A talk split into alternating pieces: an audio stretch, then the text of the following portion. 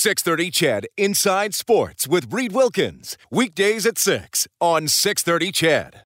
NBA Western Conference Finals underway. Just a couple minutes into the first quarter. It's 2 2 between Denver and the LA Lakers. The Nuggets led by Jamal Murray. Like me, Jamal Murray, born in Kitchener, Ontario. That's about all we have in common. I would say. I would say he's at least a slightly better athlete, just a bit.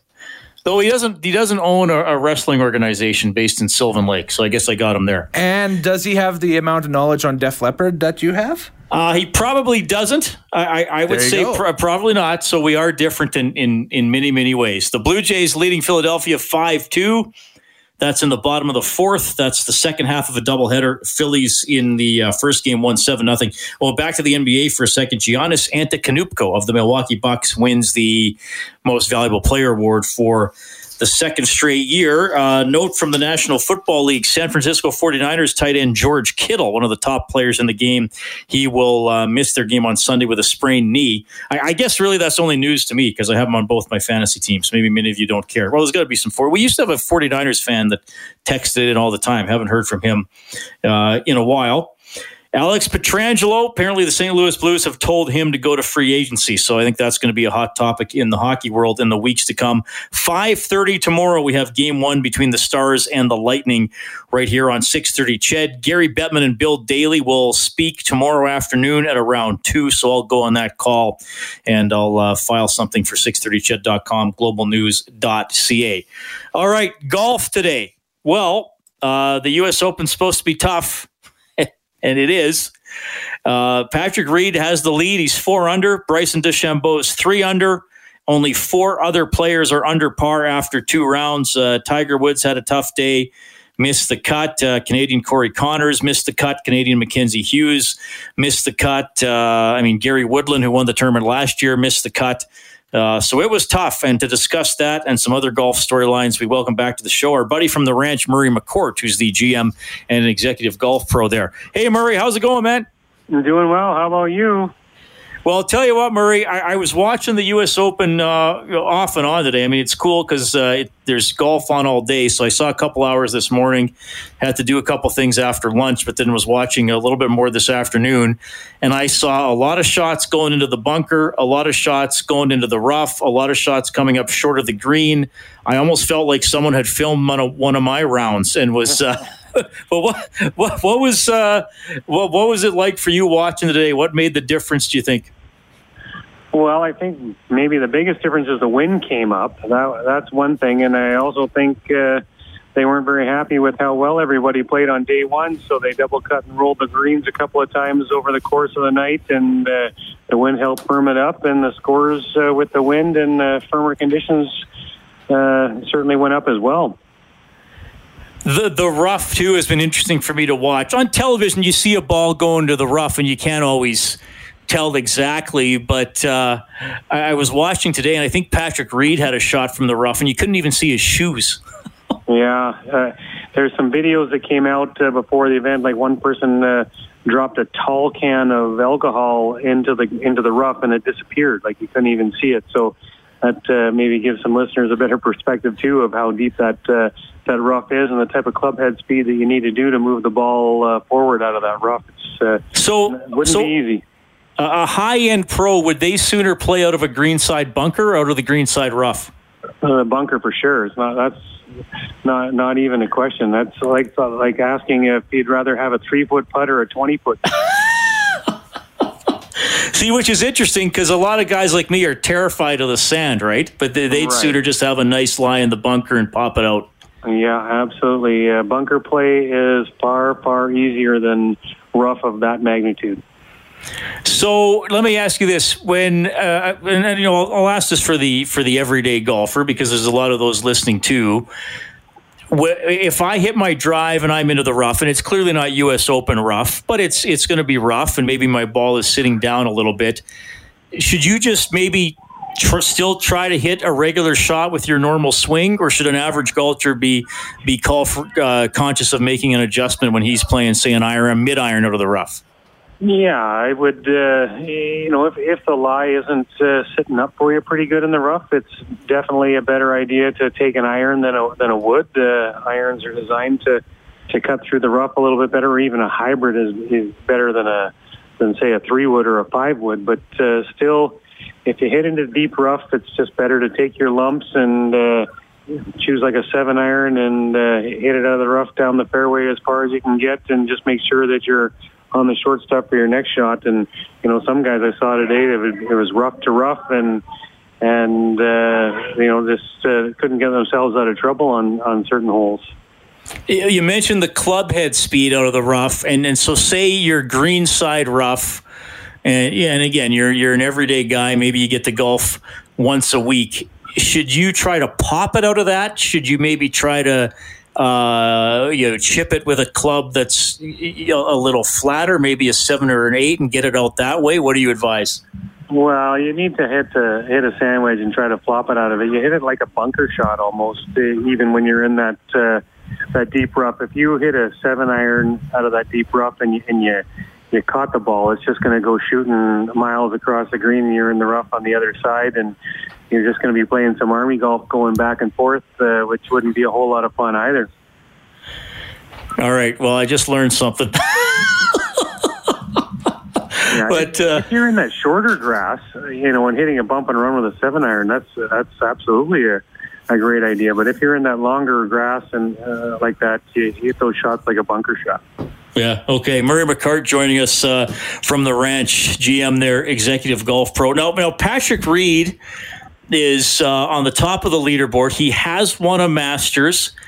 He's one of those figures in golf that uh, you know that that book uh, came out, "Slaying the Tiger," a few years ago, where some issues he had at university were written about, and kind of a, a rift that he had with his parents. That his parents say they don't really know where that came from he's he's an interesting figure because he's whether it's fair or not. I don't know about you think, but he's like I said, he's kind of uh, been given the black hat here in the golf world to, to wear like the villain. Yeah, he sure has. Uh, you know, so far through two rounds, this hasn't been the uh, the best U.S. Open when you have uh, the, the two guys that maybe are wearing that black hat, and Patrick Reed and Bryson DeChambeau at the top, and Tiger Woods not making the cut. That's uh, that's not good for uh, the interest of the fans for sure. But uh, you know, I you know, I've read a lot about Patrick Reed and uh, you know some some of the issues that uh, he's had both on and off the golf course are you know not things that are very popular uh, uh, with with fellow golfers or with, with fans and.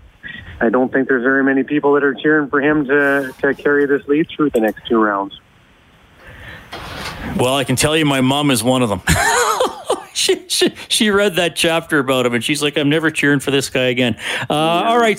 So the DeChambeau is up there. Uh, you know, Justin Thomas obviously is a great player.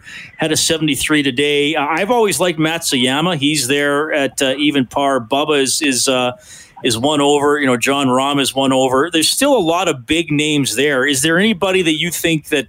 Okay, going into the weekend, the course suits them a little bit, or they seem on the verge of maybe breaking through. Yeah, I like Xander Schauffele. He's at even, ah. so not too far off the mark, and uh, you know I think he's maybe a name I'm going to keep my eye on as somebody that I think might uh, might be there at the end. Whether or not he he hoists the trophy or not, time will tell. But uh, but I think he's got a pretty good shot where he sits uh, at even par right now through two rounds. Okay. Hey, uh, tell us a little bit about the ranch. You guys have had a great season there. We uh, are obviously, though, getting into the time of year where there's uh, less daylight. It's not always as warm as it was today. Tell us a little bit about autumn golf at the ranch.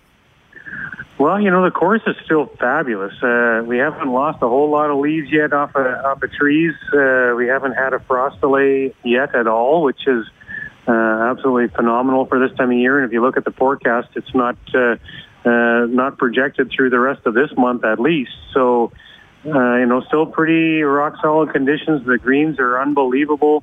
Uh, so it's a great time to get out and play and and uh, enjoy yourself. And but it's still tough to get a tee time, uh, not just at the ranch, but at all golf courses. Uh, you know, lots of new people taking up the game, and uh, this year with not much else to do, and and it's a very safe uh, sport to get out there and and be social distance and get some physical activity. Uh, happening for yourself. So, uh, you know, get out and play some golf. It's it's tough to get a tee time. Try to plan it uh, more than last minute and get two, three, four days in advance and book yourself a tee time and get out and enjoy this great sport.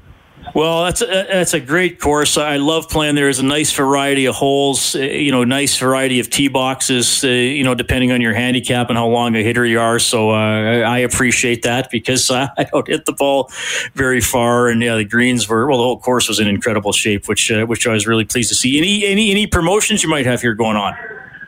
Well, starting on October 5th, our low season rates kick back in. We always start the year on some low season rates. We end the year on low season rates where, where you know, the expectations are that the golf course isn't going to be perfect like it is uh, in mid-season, uh, although it is right now. And we're a golf course that doesn't aerate our greens until after we actually close. So uh, you're not going to need to worry about that here. But leaves are going to are going to start to fall off the trees, and and and you know some issues like that uh, prop up. So we go to our low season rates on October 5th, and uh, we close on October 18th. So the last couple of weeks, uh, great opportunity to, to save some additional dollars off of our uh, regular fees for sure. All right. And uh, online, how can people book and get all the info about the course? Yeah, you can uh, visit our website, www.theranchgolf.com. Uh, you book tee times through there and prepay so you don't have the extra touch point uh, at the club here to, to pay. And as we're trying to keep people as safe as possible, as uh, COVID is still a factor in, in everything that we do. All right. Well, Randy, or Randy, I just got a text from someone named Randy. Murray, thanks for checking in tonight. Uh, we do appreciate it. I know you're busy. Uh, things are great out at the ranch, so hopefully people can get in and play here uh, over the next month. And thanks for your insight on the U.S. Open. I'm going to go uh, put a few hundred dollars on Xander. Sound good? All right. All right. I'll take a commission off of that. Yeah, there you go. Thanks for checking in, buddy. All right. Have a good day. That is Murray McCourt from uh, the ranch. Check it in tonight. Yeah, they've had an awesome season out there. Courses in uh, just superb shape. And yeah, if you watched any of the U.S. Open today, you, uh, like I said, you saw a lot of missed shots and frustrated players, but the, the wind was up and and like Murray said, the USGA, if they see the scores a little too low in the first round, they are going to make it tough for the second round. So the greens were quick, and then the wind helped out too. So something to keep an eye on over the weekend. The uh, basketball, it is Denver down 15 17 to the Lakers with five minutes left in the first quarter. We'll keep you updated on that one. Denver scores to tie it at 17. 780 496 0063 is how you can text. Cowtown Bob checking in. Oh, he has a prediction. He says, I'm pretty sure Stanley will be going back to Texas. Tampa did not look great against the Islanders. I was very impressed to see the Stars rally against Vegas. I think the additions of Pavelski and Perry were the keys for Dallas. They are champions. And Dewey from Lloyd says, Reed, have you ever thought about working all night during harvest? LOL. You just made my night. Thanks a lot. Well, Dewey, I appreciate that uh, I might have to work all night to make up all the show hours I've missed over the last couple of weeks with the with the Stanley Cup Conference Finals uh, on six thirty. CHED, and we're going to keep going with the. Uh, uh, with the uh, with the playoffs. We'll bring you the Stanley Cup final game starting uh, tomorrow. The, the reason I accidentally said the name Randy there, and that was foolish of me talking to Murray, but somebody texted earlier about why couldn't the, the baseball team have been called the Trappers? Uh, Brian said, Can you tell me why Edmonton does not use the Trappers name anymore for its baseball teams?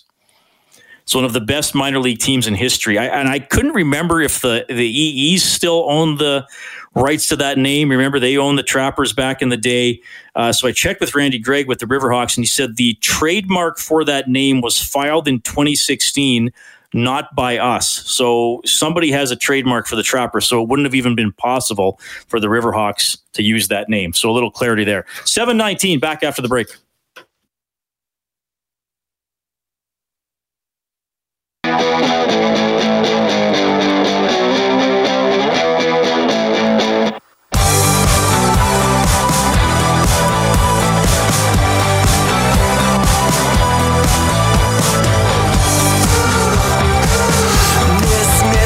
You tuning in tonight. We had Scott Salmond on the show earlier, Senior Vice President of National Teams with uh, Hockey Canada. The World Junior Tournament will be in the Edmonton bubble this holiday season. Schedule is not out yet. They're still working on that. But Salmond did say a possibility that they start the games on Christmas Day rather than on Boxing Day and then still finish by January 5th. All the games would be at Rogers Place. They would not use the downtown community rink. And then next year, so the uh, Christmas and New Year's season in 2021 going into 2022, the tournament in Edmonton and Red Deer, as was planned this year with fans uh, by that time. They certainly hope. And the that tournament that would have been in uh, Sweden will be pushed forward a couple of years, so they'll still get to host. So that's uh, some things to keep an eye on for the World Juniors. Scott said if if you have bought tickets to this year's World Juniors you can just hold on to them and use them next year. Or if you want, you can get a refund. You can look at the Hockey Canada website on how to do that. But uh, as Scott said, only 11 people have requested refunds. If you have World Junior tickets in Canada, you usually hang on to them. So it looks like uh, a lot of people are going to hang on to them and simply go next year in either Edmonton or Red Deer. That is good to know. Don't forget the uh, the 50 50 the Remax Edmonton Oilers Community Foundation 50 50 returns for the Stanley Cup final on game days edmontonoilers.com slash 5050 is how you buy the tickets starting at 9 a.m. and you can buy tickets until 8 p.m. It would be an understatement to call the 50 50 extremely popular when they did it earlier in the postseason. Dallas against Tampa Bay. Tampa Bay uh, coach Jon Cooper on Facing the Stars. If you look at the teams we've played in Columbus and Boston and um, the Islanders. What do they all have in common? Like, where statistically are they in the league? Top five defensive teams in the league, and Dallas is right in the mix with them. So, um, we're playing the, the, the defensive juggernauts of uh, of this league, and so it's just going to be another challenge. Goals will be at a premium, and, and we just uh, um, we got to find a way to, to get more than them, and and it's. Uh, you know, it, it's it's going to be a challenge because from the goalie on out, uh, they're an extremely um, strong defensive team. All right, a little bit there from Jon Cooper, head coach of the Tampa Bay Lightning. 5:30 tomorrow here on 6:30 CHED, we have game 1. Blue Jays doubleheader against the Phillies. It is now 5 5 in the top of the fifth. Jays scored five at the top of the fourth.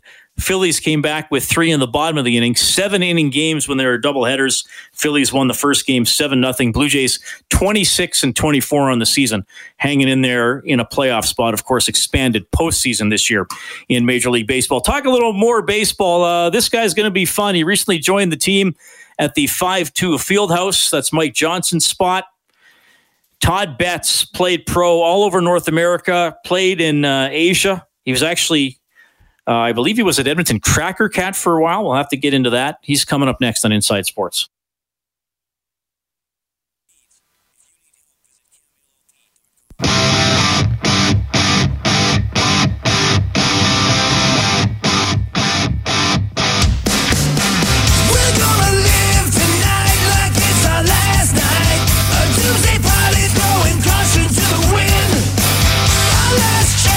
Good to have you tuning in tonight. Hope your Friday night is going well. My name is Reed Wilkins. It's Inside Sports on Oilers and EE Radio 630 Ched. Tomorrow at 530, we have game one between the Stars and the Lightning. Gary Bettman and Bill Daly will hold a Zoom media conference at 2 in the afternoon, so I'll be in on that. You can follow my uh, Twitter account.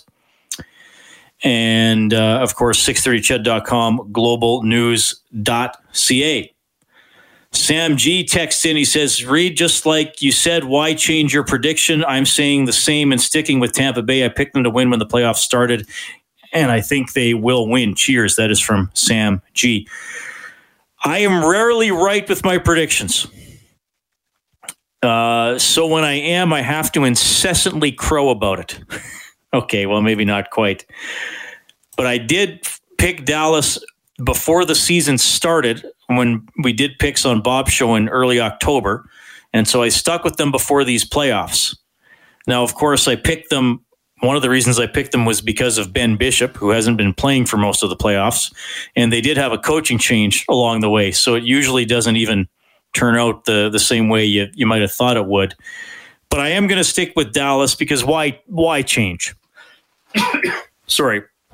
Why why change? You know, and then be like, oh, well, I actually picked Tampa Bay when really I was picking Dallas. So that's what I'm doing. Sam G is picking with Tampa Bay. They are uh, they are a great team and probably the favorite going in for sure. Leon Draisaitl up for the heart, up for the Ted Lindsay.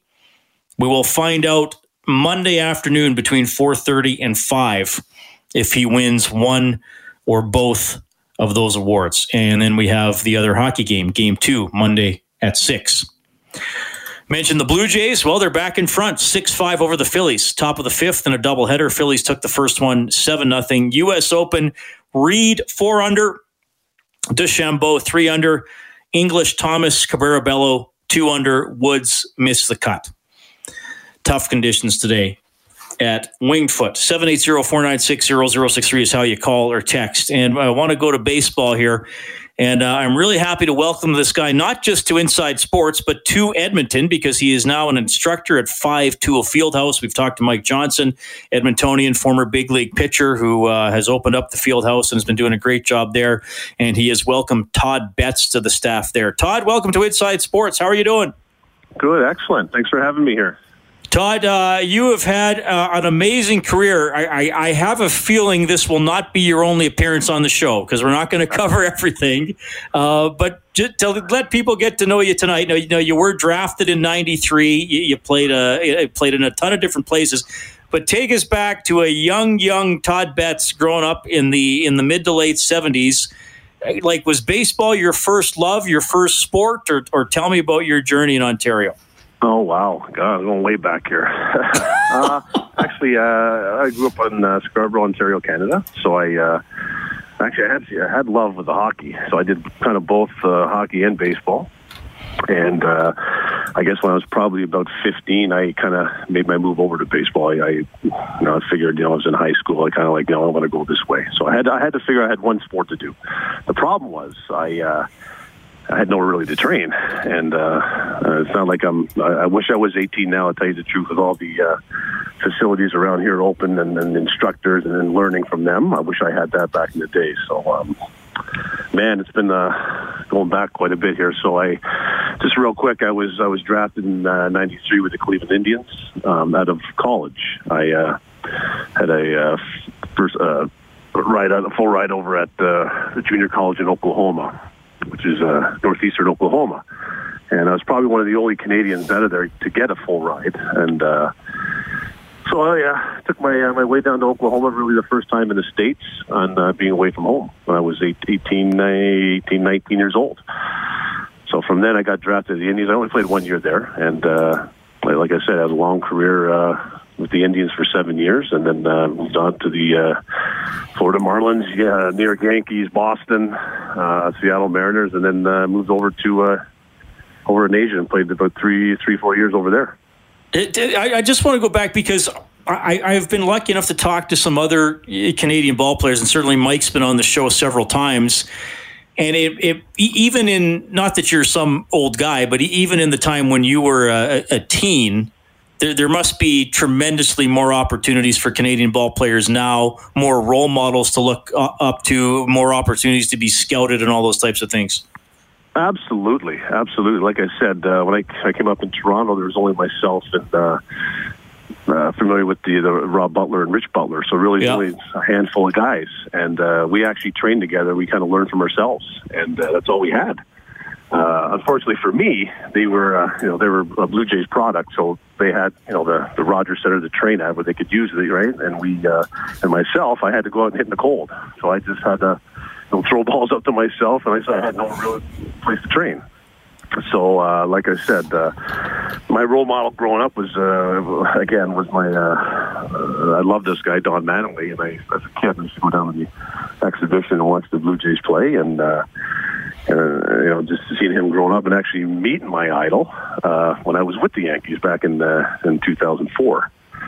So um, yeah, it was kind of pretty cool. But uh, like I said, a long journey, and uh, like I said, I don't know where the last 20 years have been. Uh, and uh, I spread my wings, and now I'm uh, out here at Edmonton, and like I said, teaching the program over here with Mike, and uh, everything's great. I'm just kind of just getting settled in here since I've been here for two weeks now. How hard was it to judge how good you actually were? when I assume you weren't playing in a like a traveling team league or whatever you would call it when you were a kid?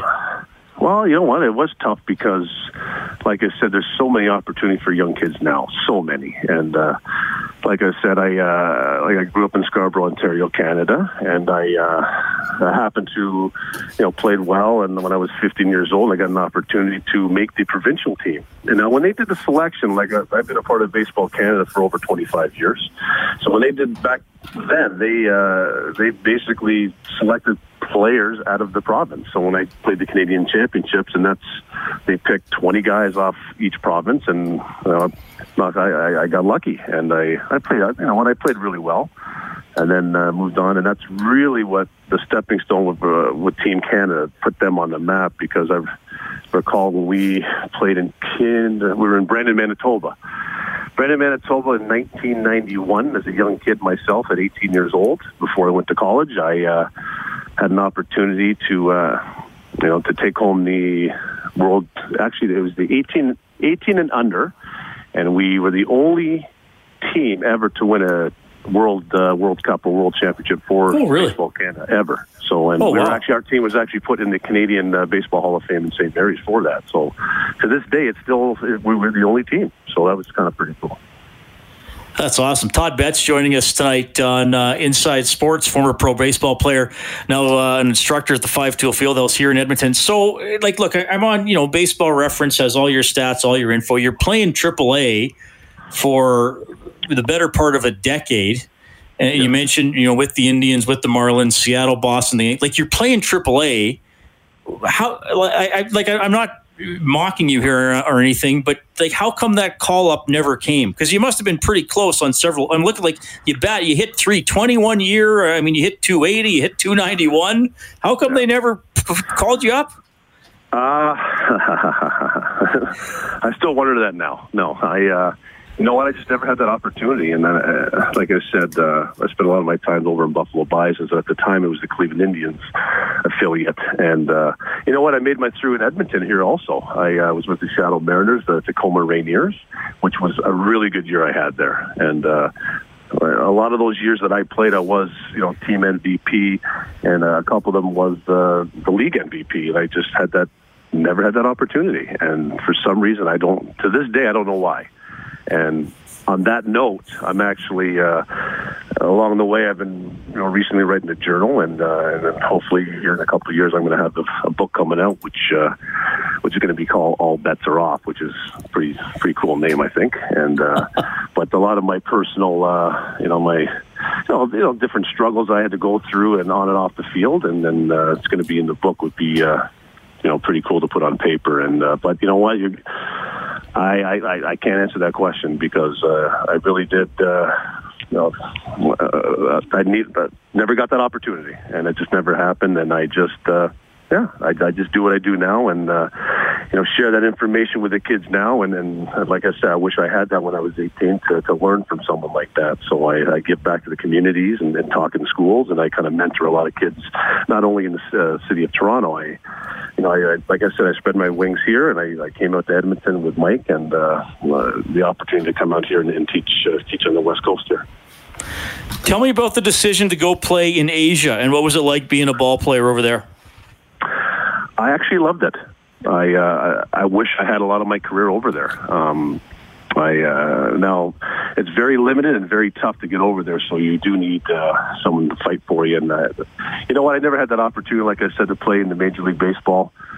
But I got an opportunity over there, and uh, you know, with open arms, they welcomed me in there, and I, I, I produced over there and uh, I just loved it. And uh, you know, recently, I in 2017, I you know, was put on with one of the t- teams in Taiwan with the WBC team, and uh, the team I actually, my former team that I played there with, uh, uh, they, they they brought me in as a hitting coach over there, and you don't really see that often going back over there. And uh, it was a it was a different time for me because normally I have that you know that you know that player that that feisty you know walk on the field, but it was kind of a different uh, feeling as coming as a coach. But uh, like I said, it was, it was it was a great opportunity to do that there, and uh, you know now I just like I said, I give back to the community, and this is what I this is what I was born to do now is coach coach kids and you know send them in the right direction. The, the baseball where you were. Um, Oh, sorry, was it Japan and Taiwan you were you were in? Correct. Yeah, yeah. Is yeah. it is it the number one sport in those nations, or how would you describe uh, like your Uh, baseball baseball, players, the royalty? Actually, uh, believe it or not, basketball is, is Yeah. pretty big. It's, it's kind of like uh, you, know, you have your baseball and basketball, soccer a little bit, but uh, believe it or not, basketball is absolutely huge. As you saw, the NBA players, you know, they go over quite a bit over to China and and they give back to the NBA players. But uh, and Korea is the same way. But the you know the love for baseball over there is absolutely huge. And as you see, a lot of the players now coming over, you know, like you know Ichiro Suzuki put you know Japan on the map, and then for Asian players, which he was my teammate in Seattle. So uh, no, just you know you have the opportunity to go over there because you don't really see many, you know, foreign guys go over there because you're only allowed, I, I believe, on the roster now you're only allowed three guys Oh, per team. So it's it's it's very limited over there. So like I said, I got an opportunity to go over there. And uh, and that to me that was my big leagues to tell you the truth and uh, yeah so could I've you know produced up there at the big league level? Absolutely. I just uh, unfortunately, you know, sometimes you got to get lucky, and I never did. yeah. Todd Betts joining us tonight uh, on Inside Sports. And tell me about your stint as a, an Edmonton Cracker Cat. I know a lot of people still laugh at the name, but uh, Cracker what, what was oh yeah, what was that Oh, yeah. season like?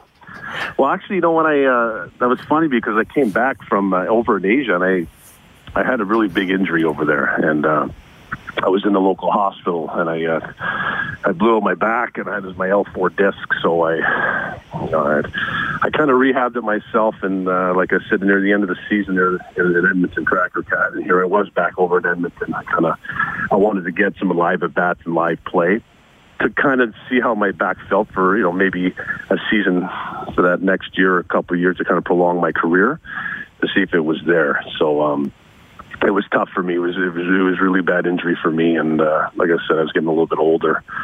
Um, but yeah, you know, being back in Edmonton, and here we go. You know, three three times the charm. I guess I'm back over here in Edmonton, and under a different kind of you know, different kind of uh, you know coaching. Uh, but you know what, I I enjoy it. You know, I'd like like I said, I've been here for, for two weeks now, and uh, I'm looking forward to uh, you know putting some of these players on the map now on the West Coast here, and uh, the uh, the five tool facility here. What's the uh, what's the story here? You met you met George Bush or had some kind of interaction with George Bush? What what Oh happened? Oh yeah, you heard that, eh? No, uh, yeah. Someone tipped me so off. funny. so uh, Kennebunkport uh, is where George Bush Senior was from, and uh, real quickly, I uh, I was uh, I was over here. I got sent down. Actually, I was in AAA Calgary, which was the uh, Florida Marlins uh, affiliate. So here I am driving across coast all the way to Portland, Maine, which is where their double affiliate. And uh, when I got there, it was so funny. One of the uh, first couple of days I was in the clubhouse, here uh, comes George Bush Senior walking in the clubhouse, and I'm like, "Oh my God, you got to be kidding me, right?" Just get in here, and this is who, who's the guy that I meet, and I guess he was good friends with the um, the owner of the team. So George Bush Senior comes over to me and says, "Hey, listen, so you know, you're." I was the only Canadian at the time on the team. He, oh, you know, George, oh, I love Canadians. I love them all. So he brings me over to his house. So, uh, so here I am sitting. Not only uh, a couple of days that I get there, I'm sitting here with Barbara Bush and, and George Bush Senior having lobster dinner with with some of the players on the team, and I thought that was actually pretty cool. So I'm here I am with this big circus, kind of right out of a movie, big circus tent all these security around. I'm like, what's going on here? Yeah, so, anyways, I had a, a great time, and I remember specifically that I had 15 lobsters that they pulled out of the bay that day, and uh, that was that for that. So, Well, great dinner. That is an unexpected experience. Hey, before I let you go, and we'll have to talk again, and maybe when we can do these sorts of things, we'll bring you into studio uh, some night. Uh, Blue Jays now up seven five. Uh, they're hanging around. I mean, two games over 500. I mean, the season's almost over, so and the playoffs are expanded. They've been kind of fun to watch, though, eh? Given, well, not, not the last couple of days. I think they've given Well, what, fair enough. Yeah, 60 runs.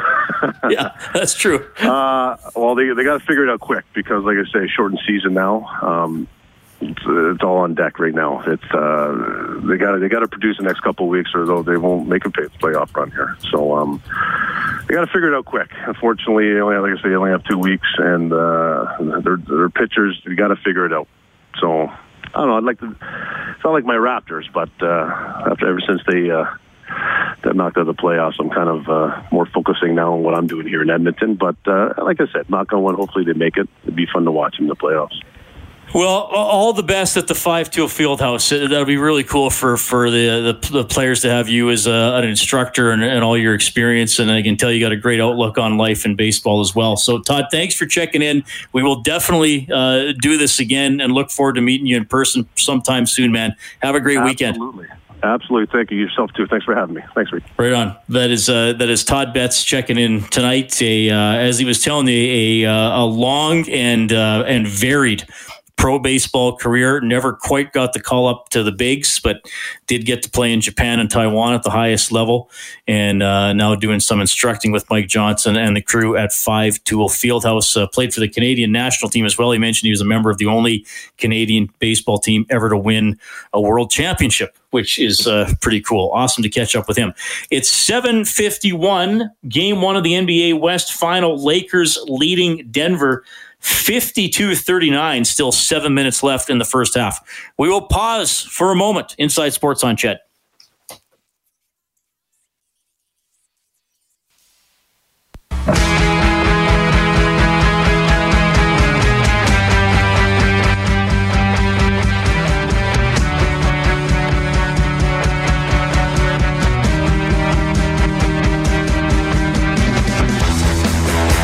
The pursuit, the potential pursuit of defenseman Alex Pietrangelo will be a big story in the hockey world. Reports tonight that the St. Louis Blues have said doesn't look like we're going to be able to work anything out, so you can become a free agent on October 9th. Uh, 7.7 per season, apparently, uh, the offer to Pietrangelo. And I'm sure more details about the negotiations will be coming out over the next few days. Blair texts in, he says, Reed, sorry couldn't text earlier. But if you are considering working all night, I have a combine with your name on it. Think about it. You could be Reed in a combine. Uh, here's the thing to Blair and everybody else, I, I don't think you understand how bad I am at pretty much everything else. And, and I'm sure many of you think I'm bad at hosting a radio show. Well, you haven't seen me do other stuff. So if you wanted me to drive your combine, uh, you, would probably need a new combine by the morning. Though I appreciate it, Blair. Maybe I could just come out and sit with you, Blair, and just pretend I'm hosting a show while you're driving it. I don't know, or I, I don't know.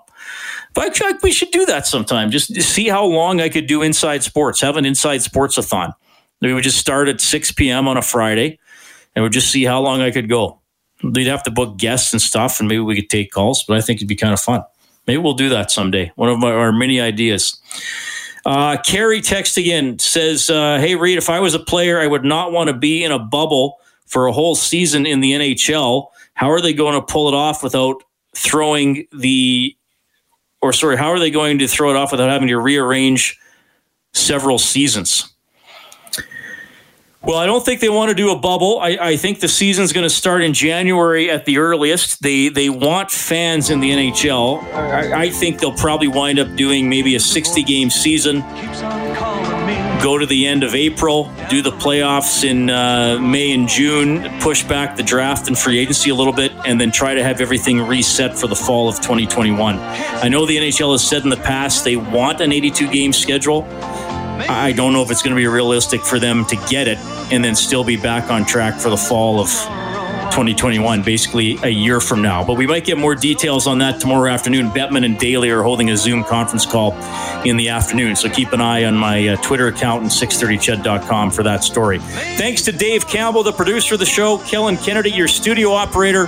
My name's Reed. Have a great weekend.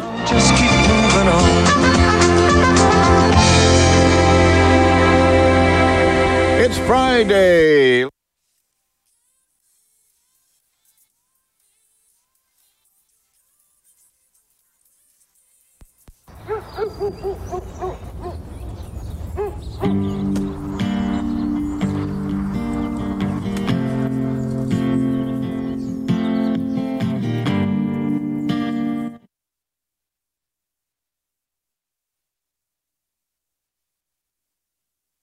Six thirty CHED Inside Sports with Reed Wilkins weekdays at six on six thirty CHED.